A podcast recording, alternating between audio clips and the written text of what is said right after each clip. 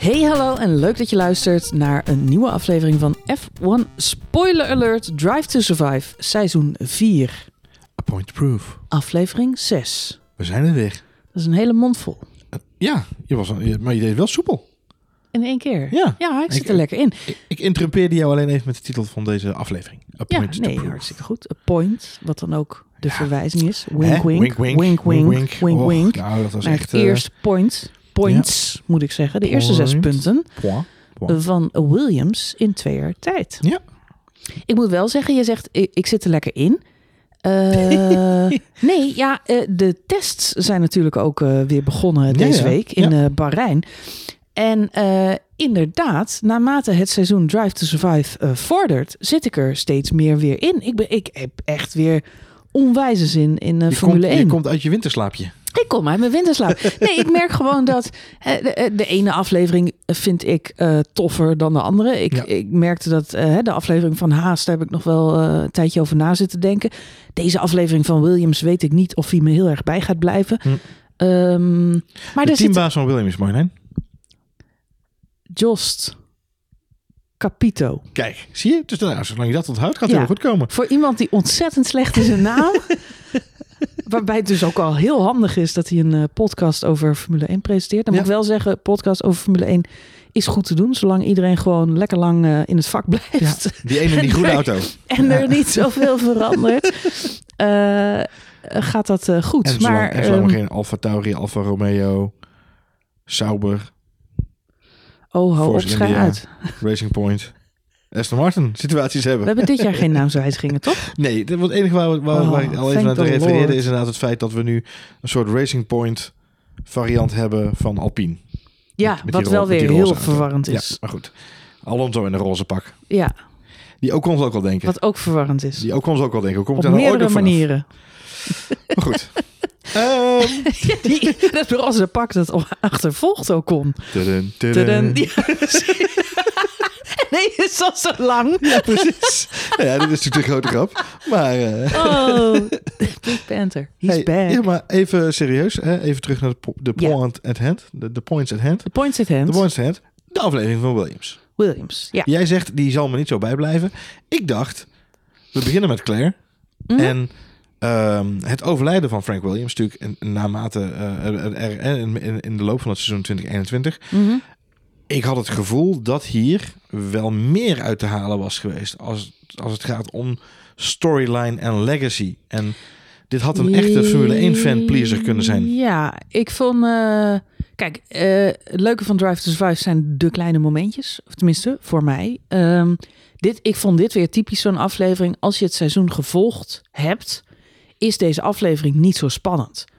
Ehm, want je weet dat ze deze punten pakken. En Ja. er is een hele build-up naar... oh, het gaat super slecht met het team. En ze hebben al zo lang geen punten. Weet je, er wordt heel veel geïnvesteerd in wat er allemaal moeilijk is. En dat hebben we in de aflevering van Haas ook al gezien. Dus het is ook nog eens een herhaling van zetten. Plus, we weten al hoe het afloopt. Dat is dat ze, dat ze dit seizoen gelukkig punten pakken. Ja. Eh, dus in die zin, ja... eh, In die zin moeten we geen films meer maken over de Tweede Wereldoorlog.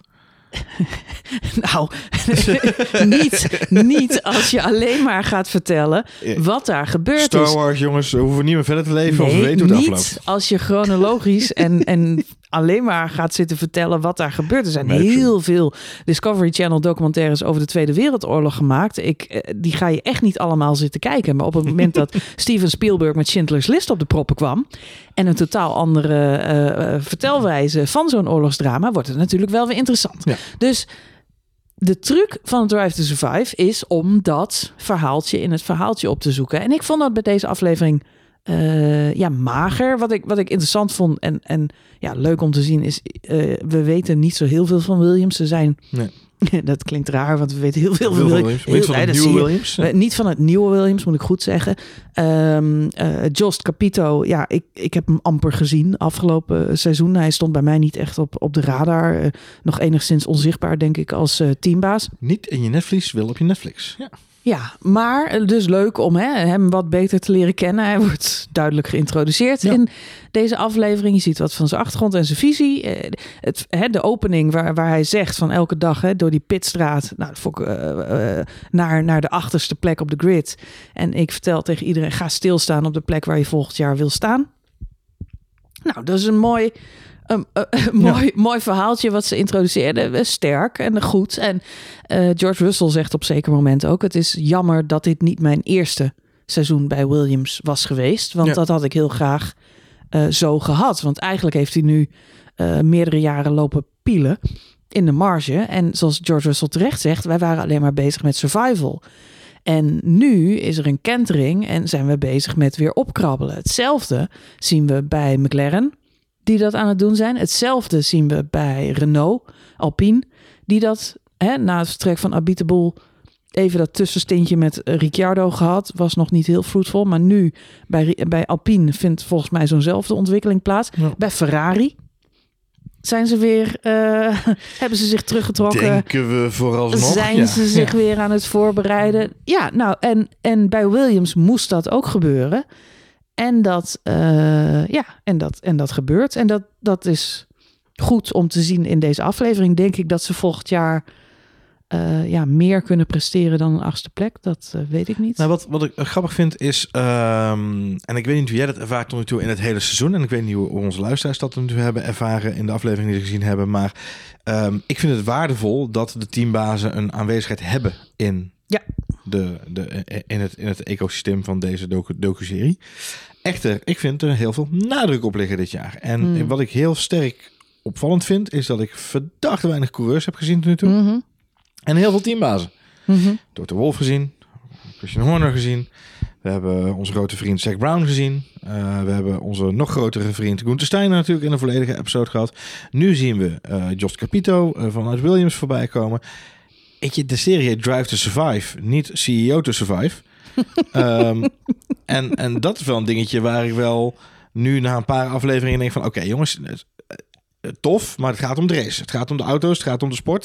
Het gaat niet om de bestuurders, het gaat niet om de politiek. En nu wordt juist, zeker in dit soort eh, situaties... we zien zelfs een compleet mooi in elkaar gezette, geanceneerde boardmeeting... van de, de kapitaalgroep. Hashtag fake meeting. ja, hashtag this, this meeting could have been an email.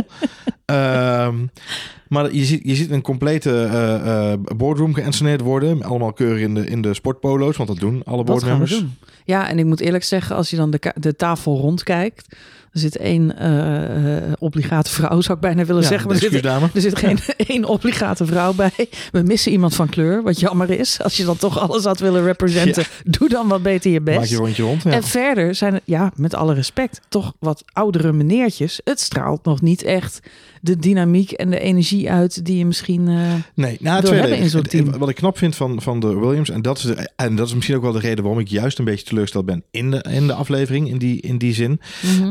Ehm, is als je dan toch ervoor kiest om nog een keer zo'n zo'n zo'n teammanager centraal te zetten, Mhm. eh, dan leent het verhaal van Williams zich wel om te laten zien. Want het is een investeerdersgroep die achter een team gaat staan, die iemand met een racegeschiedenis aan de leiding zetten. Dus Mhm.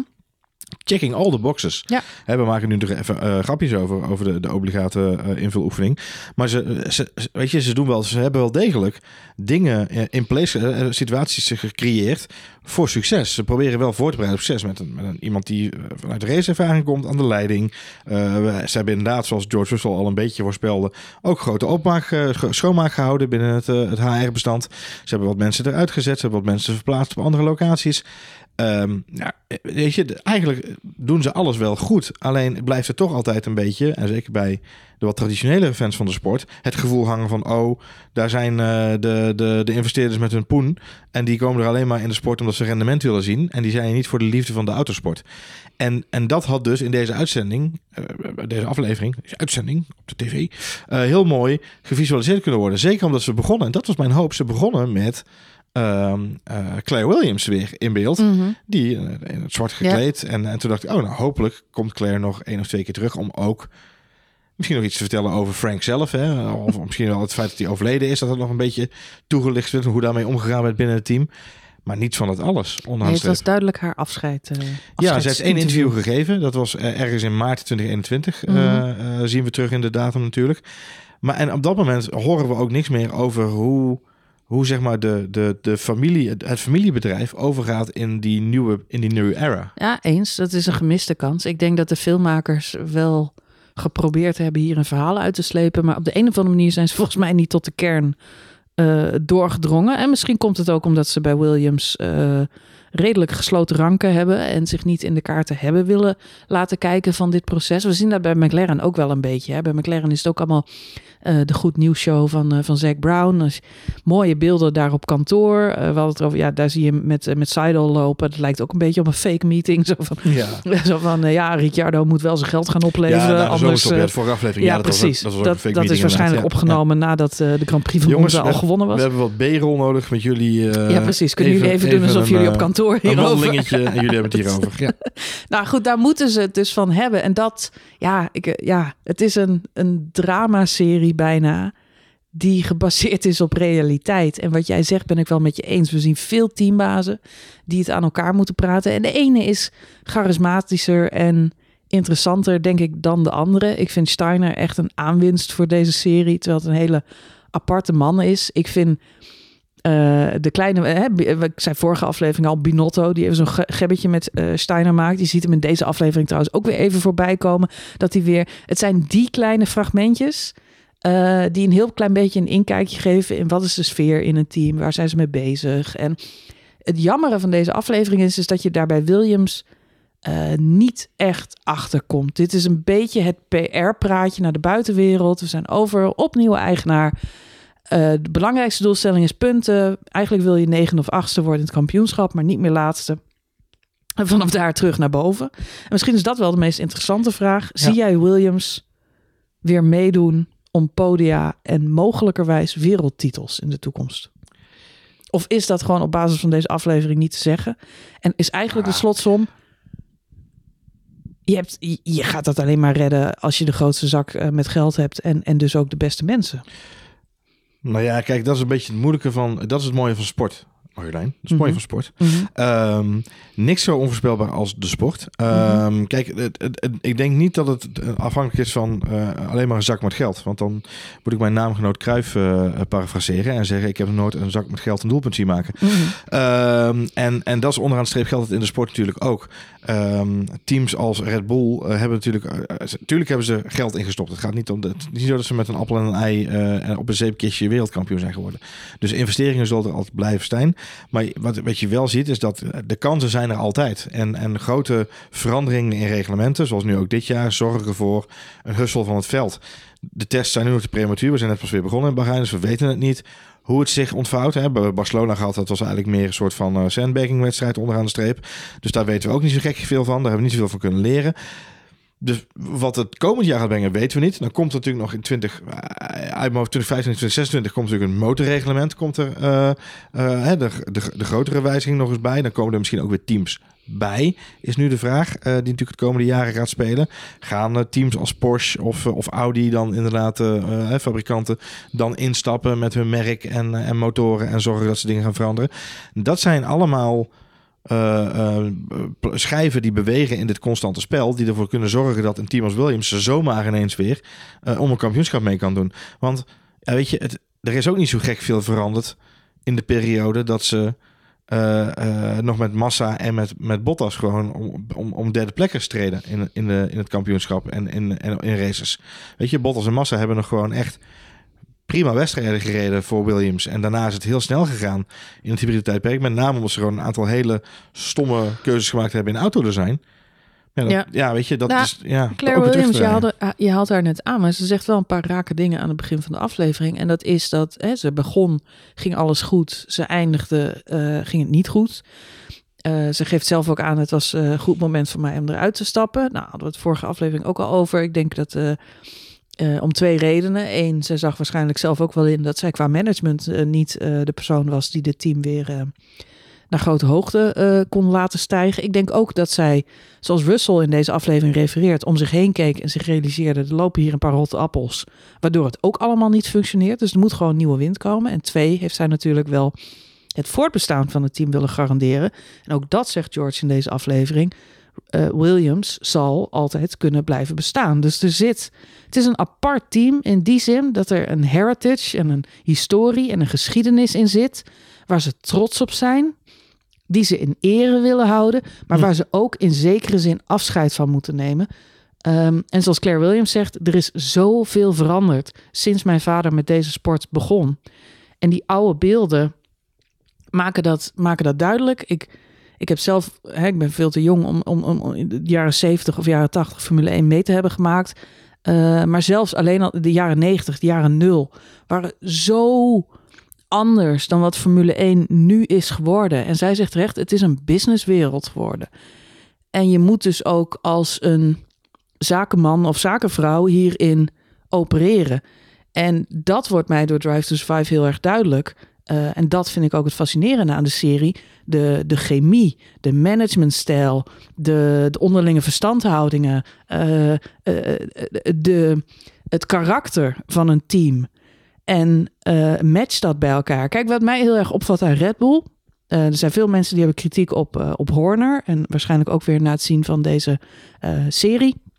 Er zijn ook veel mensen die hebben kritiek op Toto Wolf. Het zijn allebei aparte mannen, laten we daarover eens zijn. Ehm, maar Christian Horner, ik denk dat hij heel goed matcht met iemand als Max Verstappen. Ik denk dat zij eh, allebei recht door zee zijn. Zet, zet Helmoet Marco daar nog bij. Maar ze zijn dood eerlijk. Ze zijn een beetje lomp af en toe. Ehm, ze zijn eh, down to earth en eh, emotioneel, maar ook, maar, maar ook heel rationeel. Ze kunnen heel snel zeggen: Oké, Silverstone is gebeurd, we moeten door, we moeten niet meer achteruit kijken. Waar een Toto Wolf en een Hamilton eigenlijk ook heel goed bij elkaar passen, omdat die zo emotioneel zijn en zo rancuneus en dingen niet kunnen laten gaan en nog ellenla- ellenlang herhalen en erop terugkomen. En nou ja, dat, eh, al die dingen.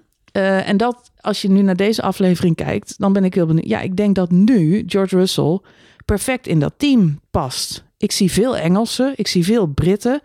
ehm, die eh, ja, op een bepaalde ja, allemaal de neuzen denk ik wel dezelfde kant op hebben staan. Die Latifi die past daar volgens mij ook wel bij dat stel. Ja. Albon is natuurlijk ook eh, Brits. grotendeels Brits. Dus die, eh, ja, ik denk dat dat een hele goede keuze is voor, voor Williams. Ja, nou, ja, dat is, het grappige is wel, je, je geeft het heel goed aan. Hè? Het is feitelijk gewoon hoe run je een bedrijf Ja, in een veranderend landschap. ja. En, eh, Het is gewoon eh, HR-management en ja, finance management ja, het is- het en is- marketing management. Precies. Ja. En, en, en, en inderdaad, eh, je R&D management en de hele, de Ja. hele shebang. Nee, het, Ja. is, het is echt, het is, het is een bedrijf paar voeren. blauwe mensen, paar gele En mensen. wat je ziet is dat er een aantal bedrijven zijn in deze, in deze BV's, de- deze organisatiestructuur. Ferrari is een goed voorbeeld waarvan we zeggen, die zijn van oudsher gewend om op een bepaalde manier te werken. Die hebben een ja, bepaalde die zijn heel van, rood. Ja, die heb, maar die houden, die houden vast aan hun, uh, aan hun uh, uh, uh, principes. Die, die zitten in hun, in, hun, in hun vibe. En dat hebben ze jarenlang geprobeerd vol te houden. Nou, ik denk nu dat... merk je... Sorry. Binotto, ja. jij zei dat terecht al in de, in de vorige Ja, die is heel ook. blauw. Maar ik denk dat dat een goede aanvuller is. Goed. Tot zover de Higgs uh, boson uh, karaktercontroles van HR-manager Kamphuis. Nee, maar dit is, wel, dit is wel... Ja, ik maak een grapje. Ik weet nooit wat die kleuren zijn. Mensen Nee, zeggen altijd, ik ben blauw, ik ben rood, ik ben geel. Ja. En dan denk ik, goed, good Ik for was, you. ik, was good laatst, for ik was laatst in Brabant nog een paar dagen blauw. Maar dat, Ja. ja. daar hoor je nooit iemand over. Alle kleuren van de regenboog. Precies. Maar, ehm, maar we maken er grapjes over. Maar in de, het is inderdaad wat jij zegt. Zijn bepaalde karaktereigenschappen en ook competenties... die mensen met zich meebrengen... en die ze op de een of andere manier ook verspreiden... als een, als een virus. Ja. Om maar even in de actualiteit Als te... een, als een, als een de voorbije actualiteit. Ja. Nee, maar hij, eh, het is iets wat ze... eh, eh, ja, wat, wat, ze, wat ze zaaien en Ja. wat ze hopen te oogsten. Maar ik vind bij Ferrari vind ik een goed voorbeeld. We, hadden het er voor, hè, we hebben het er al eerder over gehad. Ehm, Leclerc en Sainz blijkt gewoon een hele goede combinatie te zijn. Zowel qua karakter kunnen zij goed met elkaar overweg, maar ook gewoon eh, eh, eh, een Spanjaard, een, een Monegask, een bijna Italiaans team. Het, Ik dacht eerst dat je een grap ging vertellen. Een Spanjaard en een monegas. ik kwam in een bar binnen. Ga je heen? Nee, maar op de een of andere... Snap je wat ik bedoel? Het is, het is een soort perfecte cocktail waar je naar op zoek bent. En dat gaat niet altijd vanzelf. En op, op, ineens heb je het eh, recept te pakken en dan neem je een slokje en dan denk je, hmm, dit is lekker. En bij Ja. Ferrari hebben ze dat nu. Ze hebben echt een perfecte daiquiri gewoon nu gemixt. Het is gewoon heerlijk. Hoe kom je, Gewoon, kom je helemaal bij Dakiri? Ja, perfecte Passoa jus hebben ze gemixt. Gewoon perfecte balans Passoa en jus. Ja, heerlijk. Gewoon goed gedaan.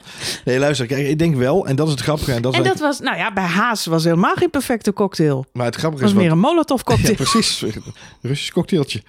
Wat je ziet is eh, dat ik denk wel, en dat is eh, eh, iets wat je, als je hebt over oude organisaties, nieuwe organisaties, structuren zoals ze bestonden. En dat is Ferrari dus ook daarin een trendbreuk. Jij zei Bino- blauwe Binotto. Maar ook het feit dat ze nu ineens een jonge coureurpaar hebben waar ze mee werken. Hè. Ze werken met twee jonge coureurs. Eh, dat is een trendbreuk. En dat is grappig, want eh, terwijl ik hier eh, deze aflevering zat te kijken van Williams, realiseerde ik me dat. ehm, eh, en, en terwijl jij zegt, hetzelfde wat jij zegt van Max Verstappen en Christian Horner en, en Lewis Hamilton en Toto Wolff, ja, dat realiseerde ik me ook wel een beetje dat dat qua karakter allemaal wel op elkaar aansluit. En ik moet altijd een beetje denken aan mensen die zeggen: de hond gaat steeds meer op zijn baasje lijken, of is het nou andersom? maar ik denk oprecht dat ehm, Red Bull nu een hele goede match is voor Max Verstappen Mhm.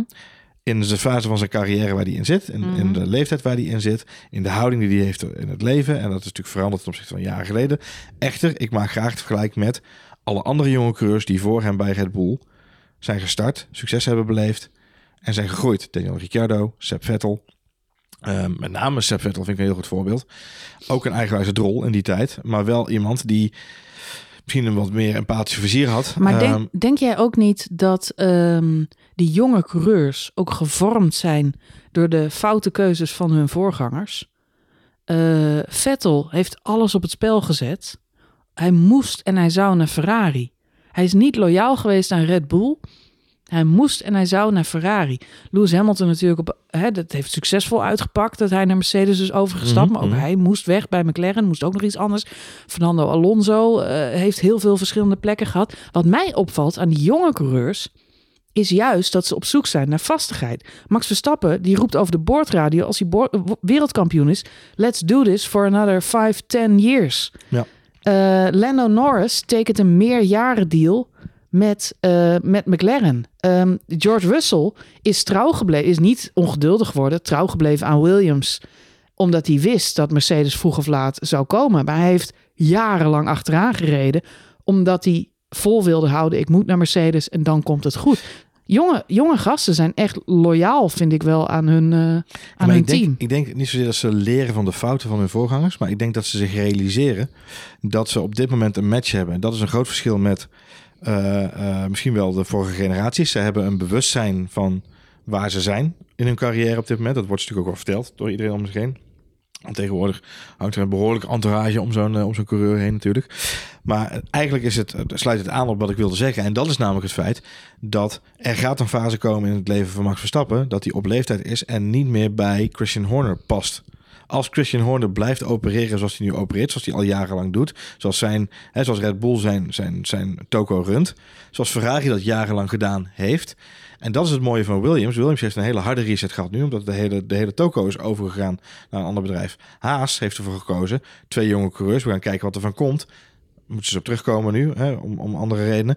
Maar je ziet wel dat ze constant aan het zoeken zijn naar andere manieren om om te gaan met de, hè, met de veranderingen in de sport. En bij Red Bull, kijk, Max past gewoon nu vijf jaar nog bij Red Bull. Maar dan is hij op een gegeven moment 28, 29 als hij daar stopt. En ik vraag me dan af of de volwassen Max dan nog steeds zo in het leven staat. Dat weet je natuurlijk nooit, dat is- koffie te kijken. Maar of hij nog steeds zo in het leven staat zoals hij nu is. Lewis Hamilton, hetzelfde verhaal. Lewis Hamilton was bij McLaren een hele andere persoon. En maar die is op een, op, op gegeven moment is die, heeft hij een keuze gemaakt. Ik moet die, hè, die, die stap gaan maken. En daardoor is hij nu gegroeid in de rol die hij nu is. Dat is ook een. Ja, maar er is wel iets veranderd, ook in die zin in de Formule 1. Dat eh, teams zich steeds meer zijn gaan vormen om de superster van hun team. Dus de oude Schumacher-gedachte eh, was vroeger alleen bij Schumacher en Ferrari. En is zich een beetje als een olievlek gaan uitbreiden over andere teams. Lewis Hamilton bij Mercedes, alles draait om hem. Eh, Max Verstappen bij Red Bull.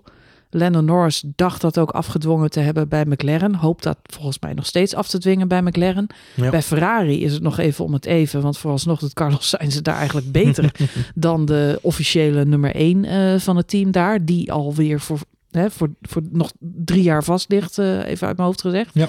Eh, terwijl Carlos Sainz eh, zijn contract loopt dit jaar af. Nu zijn ze wel geloof ik alweer in gesprek om, In dat, gesprek, ja. om dat te verlengen. Nee, maar om me aan te geven, het is best...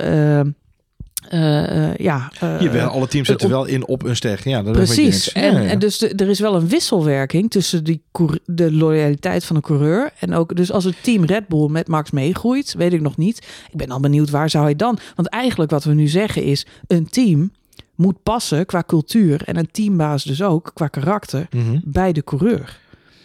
Ja, ja, maar ik denk dat dat is het geval is. Ik denk, ik denk wel dat, dat dat iets is wat... Zijn teamwissels überhaupt nog mogelijk in de toekomst, Johan? Ja, zeker. Eh, want naarmate je ouder wordt, verander je als persoon.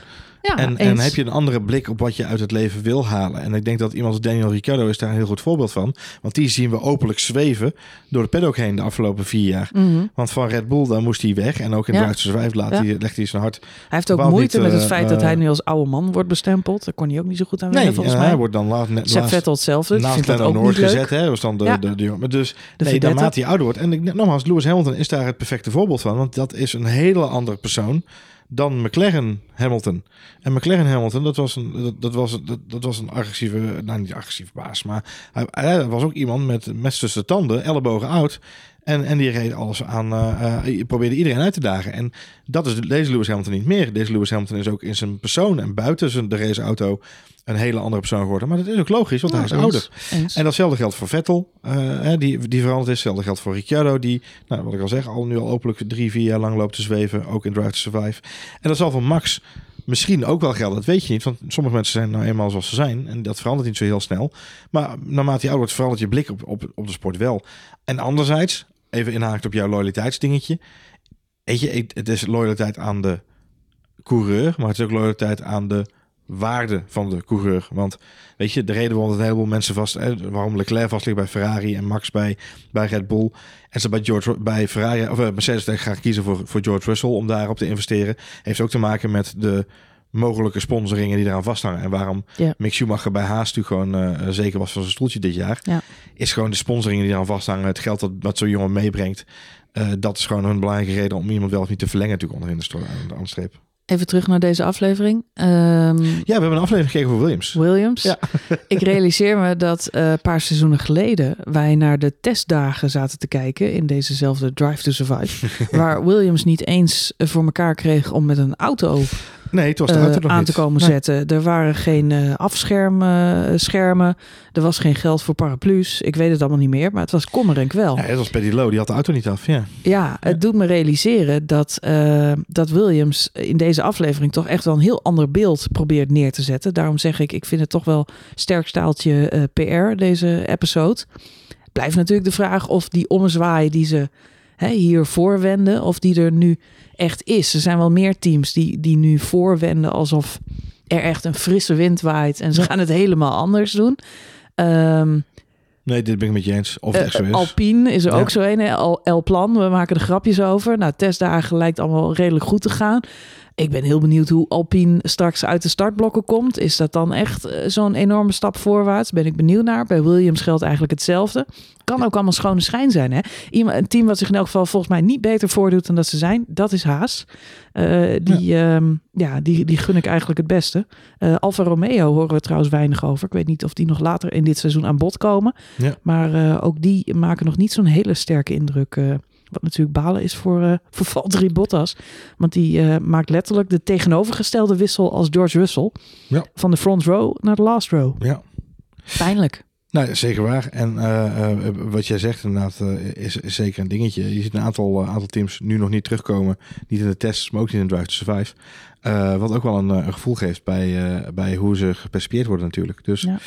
ben benieuwd. Hey, we hebben het veel gehad over jonge coureurs. De volgende aflevering heet Growing Pains. Ja. Het zal vast niet over die populaire sitcom gaan van de jaren 90. Dus eh, Nee, dat denk ik Ja. ook niet. ik denk dat het allemaal over jonge coureurs zal gaan. Wat denk jij? Ik eh, ben heel benieuwd. Yuki Tsunoda waarschijnlijk. Nou ja, en we hebben natuurlijk wel een handeltje meer, toch? We hebben natuurlijk Yuki en we hebben Ocon en we hebben nog meer. eh, Mick, Mick en Mick. Mazepin, maar die hebben we al behandeld. Spinny, ja. Ik, Ik ben benieuwd. ik ga, we gaan het Weet je zien. wat, we gaan ervoor zitten. Popcorn? Popcorn. Popcorn.